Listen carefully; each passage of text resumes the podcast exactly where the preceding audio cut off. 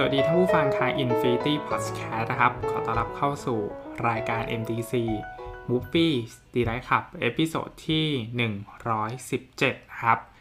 อยู่กับฟอร์อีกเช่นเดิมนะครับสำหรับรายการรีวิวหนังนะครับ episode นี้ตอนนี้นะครับ มีภาพยนตร์ 2 เรื่องด้วยกันนะฮะที่จะหยิบมารีวิว เรื่องแรกคือภาพยนตร์เรื่อง Romance Doll นะครับ ก็เป็นผลงานของผู้กำกับยูกิทานาดะนะครับ เป็นภาพยนตร์จากประเทศญี่ปุ่นนะฮะ อ่าแล้วก็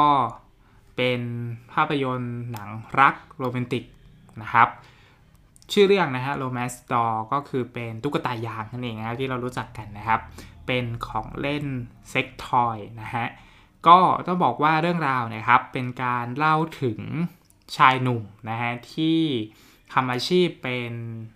นักปั้นตุ๊กตายางนะครับ ชื่อว่าเทตสึโอะนะฮะเทตสึโอะนะครับ จับพลัดจับผลูเข้าสู่วงการตุ๊กตายางนะครับ หลังจากที่เรียนจบจากวิทยาลัยศิลปะนะครับด้วยความต้องการที่จะหาเงินนะครับในการเลี้ยงชีพนะฮะทำให้เขานะครับรับทำงานเป็นช่างปั้นตุ๊กตายาง แล้วก็เรียนรู้งานต่างๆจากคุณลุงที่ชื่อว่าคินจินะครับ ทั้งสองคนเนี่ยเข้าขากันมากนะฮะคุณลุงคินจินะฮะก็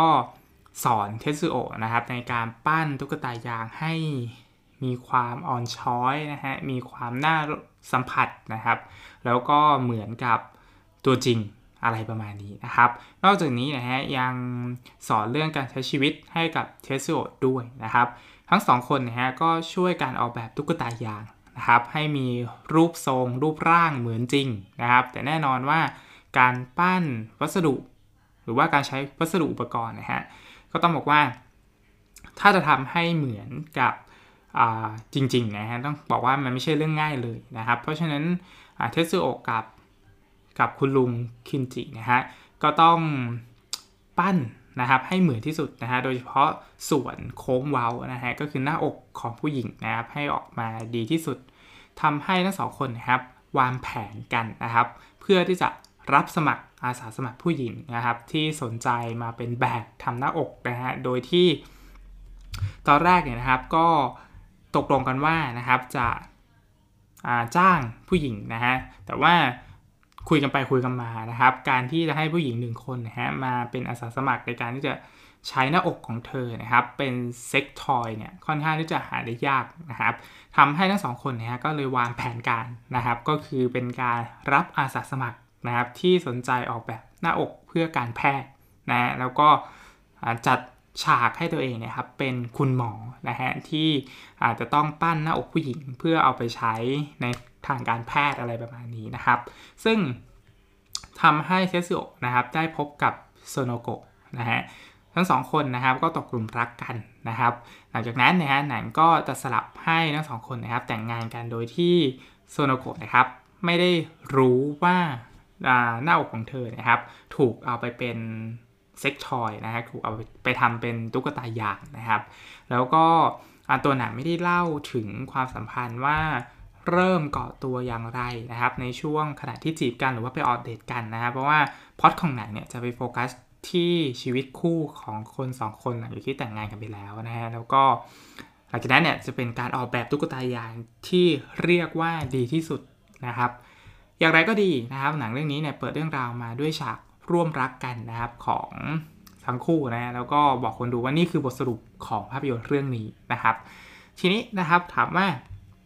หนังเป็นหนังที่เล่าถึงชีวิตของคนที่ทำตุ๊กตายางทั้งหมดเลยไหมนะครับ ก็ต้องบอกว่า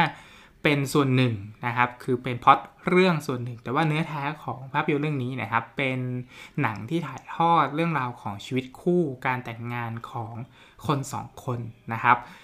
การแต่งงานของเทตสึโอะกับโซโนโกะครับค่อนข้างที่จะ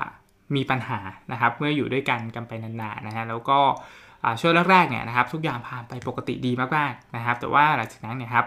เทตสึโอะก็เริ่มที่จะหมกมุ่นกับการทำงานนะฮะแล้วก็ไม่ค่อยมีเวลาให้กับโซโนโกะนะฮะแน่นอนนะครับเทตสึโอะปิดบังความลับนะครับ ว่างานที่ตัวเองทำมาตลอดนะฮะคืองานปั้นตุ๊กตายางนะครับ เพราะว่ากลัวว่าโซโนโกะจะเสียใจว่าครั้งแรกที่ทั้งสองคนได้เจอกันเนี่ยฮะเธอถูกหลอกมาให้ทำหน้าอก sex toy ทำมาพวกตุ๊กตายางนะฮะ ซึ่งนานวันเข้าเนี่ยนะครับ ทั้งสองคนก็เริ่มไม่ค่อยมีเวลาให้แก่กันนะครับ โดยเฉพาะเทตสึโอะที่เครียดนะครับกับงานปั้นตุ๊กตายางนะฮะ แล้วก็คุณลุนกิจินะครับมาเสียชีวิตไปด้วยนะครับ อะไรประมาณนี้ เพราะฉะนั้นเฮโซก็เลยเครียดมากนะครับเพราะว่าต้องปั้นตุ๊กตายางแล้วก็ได้รับมอบหมายจากเจ้าของโรงงานนะครับ ให้ใช้วัสดุชิ้นใหม่นะครับ ราะฉะนั้นเมื่อเปลี่ยนวัสดุนะฮะก็ต้องออกแบบนะครับให้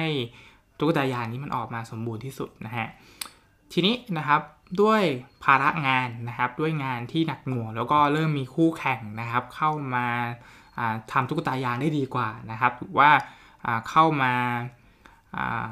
ตรวจสอบนะครับข้อมูลในการทำตุ๊กตาอย่างที่ดีที่สุดอะไรประมาณนี้นะครับ เพราะฉะนั้นเฮสโอก็เลยไม่ค่อยมีเวลาพูดคุยหรือว่าปรับความเข้าใจกับโซโนโกะนะฮะ และแน่นอนนะครับ เมื่อทั้งสองคนไม่มีเวลาให้แก่กันนะฮะชีวิตคู่ก็เริ่มที่จะออกนอกลูกลอกทางนะครับ จนสุดท้ายเนี่ยก็กลายเป็นการโกหกกันและกันทั้งสองฝ่าย อย่างไรก็ดีนะครับหนังไม่ได้ใจร้ายคนดูนะฮะเพราะว่าทั้งสองคนมีเวลาปรับความเข้าใจกัน มีเวลาได้พูดคุยกันนะครับ แล้วก็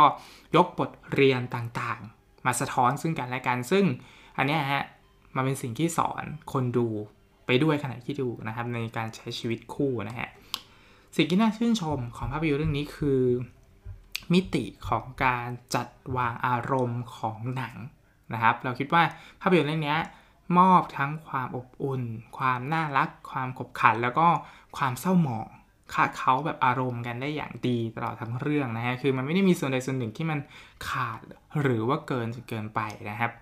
น้ำหนักการจัดวางของหนัง ไหลลื่นน่าติดตามนะครับบทภาพยนตร์ที่สะท้อนเนี่ยก็อย่างที่บอกไปว่ามันให้แง่มุมการใช้ชีวิตคู่นะแล้วก็แนวทางในการดำเนินเรื่องเนี่ยนะครับคือถ้าใครชอบงานสไตล์หนังญี่ปุ่นนะที่มีความเนิบช้านะครับมีความระมุนละไมทั้งไดอะล็อกนะครับหรือว่าฉากแล้วก็ภาพนะฮะหนังเรื่องนี้เป็นรูปแบบของภาพยนตร์ญี่ปุ่นเลยนะฮะแล้วก็นักแสดงนำทั้งสองคนเนี่ยแสดงนำได้อย่างยอดเยี่ยมมากๆนะครับายสุดนะครับภาพยนตร์เรื่อง Romance Doll นะครับอาจจะทำให้ใครหลายคนนะครับเห็นชื่อเรื่องแล้วก็อาจจะดูหน้าปกแล้ว อาจจะเลือกที่จะไม่ดูภาพยนตร์เรื่องนี้ เพราะว่ามันเกี่ยวกับเรื่องราวของคนทำตุ๊กตายางใช่ไหมฮะซึ่งก็ต้องบอกว่าถ้าตัดสินแค่นี้นะครับตัดสินด้วยพอดเรื่องว่าชายคนหนึ่งนะครับใช้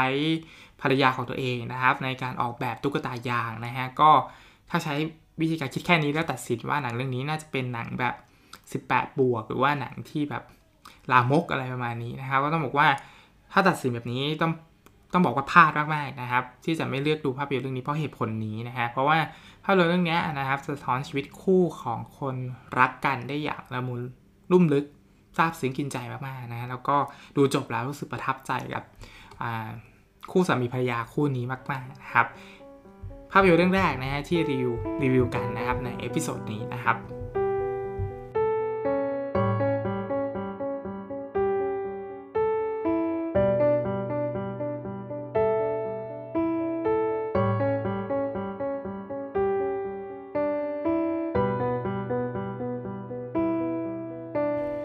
ภาพยนตร์เรื่องที่2นะฮะเป็นภาพยนตร์กึ่งสารคดีนะครับเป็นภาพยนตร์ที่ ไม่เชิงว่าเป็นสารคดีนะครับ คือภาพยนตร์เรื่อง Dead to 2020 นะครับ ก็เป็นหนังสารคดีที่อยู่ใน Netflix นะครับ แล้วก็เป็นการนำฟุตเทจนะครับ ภาพเหตุการณ์สำคัญของโลกในปี 2020 นะครับ มาขยี้นะฮะให้เป็นเรื่องราว โดยใช้นักแสดงดาราดังนะครับ มารับบทบาทสมมุตินะครับ ทั้งบทบาทของ Queen Elizabeth ที่2นะครับนักข่าว นักวิทยาศาสตร์ นักประวัติศาสตร์ นักการเมืองยูทูบเบอร์นะครับหรือว่าคนธรรมดานะฮะก็จะเป็นนักแสดงที่พวกเราคุ้นหน้าคุ้นตากันอยู่แล้วนะครับความปั่นป่วนแล้วก็ความตลกร้ายของภาพยนตร์เรื่องนี้นะครับภาพยนตร์กึ่งสารคดีเรื่องนี้นะครับ คือการให้สัมภาษณ์ของตัวละครสมมุติเหล่านี้นะครับ ที่แบบเสียดสีทิมแทงเหตุการณ์ต่างๆ ที่เกิดขึ้นในโลกเราในปี 2020 นะที่เราบอกว่า มีความโดดเด่นนะมีความตลกคมคายนะฮะที่ฟอร์มชอบที่สุดนะฮะคือบทบาทของนักประวัติศาสตร์ของฮิวแกนส์นะครับก็เป็นอันนี้ตลกมากนะครับ ต้องเราไปดูจริงๆอะอันนี้คือเป็น dialogue ที่แบบ มีความเสียดสี แล้วก็มีการผสมผสานความเป็นประวัติศาสตร์นะครับ คือเขาเป็นนักประวัติศาสตร์นะฮะ คือจะผสมผสานซีลงซีรีส์อะไรมากันเต็มเลยนะฮะ แล้วก็ Samuel L. Jackson นะครับทำหน้าที่เป็นนักข่าวนะที่แบบวิเคราะห์เหตุการณ์ทั้งหมดนะครับผ่านสายอาชีพของตัวเองก็คือการเป็นนักข่าวนะฮะ เพราะฉะนั้นนะฮะก็จะมีนักวิทยาศาสตร์มานะครับ มีแบบศาสตร์ตลกๆที่แบบ นักวิทยาศาสตร์กำลังอธิบายนะครับเกี่ยวกับโควิด -19 นะฮะเกี่ยวกับวิธีการรักษานะครับวิธีการหาวัคซีนนะฮะผู้กำกับก็จะตัดไปเป็นภาพอะไรก็ไม่รู้ที่ไม่เกี่ยวกับเรื่องที่พูดเลยนะครับ เพราะว่าให้ผลว่าคนเราไม่ค่อยสนใจนะครับ รู้สึกเบื่อเวลาฟังอะไรวิทยาศาสตร์อะไรประมาณนี้อันนี้ตลกมากๆนะครับเป็นการแบบเสียสีคนดูนะครับ ซึ่งทำให้ภาพยนตร์เรื่องนี้มีความน่าสนใจก็คือว่า มันมีไดอะล็อกที่กวนๆฮาๆให้เราได้ฟังได้ดูเนี่ยตลอดทั้งเรื่องเลยนะฮะ อย่างไรก็ดีนะครับ ตัวหนังมีความยาวแค่หนึ่งชั่วโมงนิดๆเองนะครับ แล้วก็เป็นหนังที่ไม่ได้มีความยาวที่ยาวมากจนเกินไปนะครับ จนทำให้ไดอะล็อกที่เสียสีทิมแทนรู้สึกน่าเบื่อนะครับ แต่ว่าสิ่งที่เกิดขึ้นแล้วก็สิ่งที่ทำได้ดีก็คือว่าตัวหนังเนี่ยเรียบเรียงเหตุการณ์สำคัญได้แบบ พอดีอะนะคือต้องบอกว่าเป็นการสรุปปี 2020 ที่เอาฮาแต่ก็ยังมีสาระมีประเด็นสอดแทรกในความฮาเหล่านั้นอยู่เช่นกันนะครับ คือต้องบอกว่าหนังไม่ได้เอาฮาไร้สาระแต่ว่าการจับวางไดอะล็อกนะครับต่างๆของภาพยนตร์เรื่องนี้เนี่ยนะครับมีความคมคายพอสมควรเลยนะครับ ยิ่งไปกว่านั้นนะฮะในการวิเคราะห์ ต่างๆในการวิเคราะห์เรื่องราวหรือว่าเหตุการณ์ต่างๆนะครับ ยังผสมความบันเทิงร่วมสมัยนะครับคือความเทิงในยุคสมัยของเราที่แบบ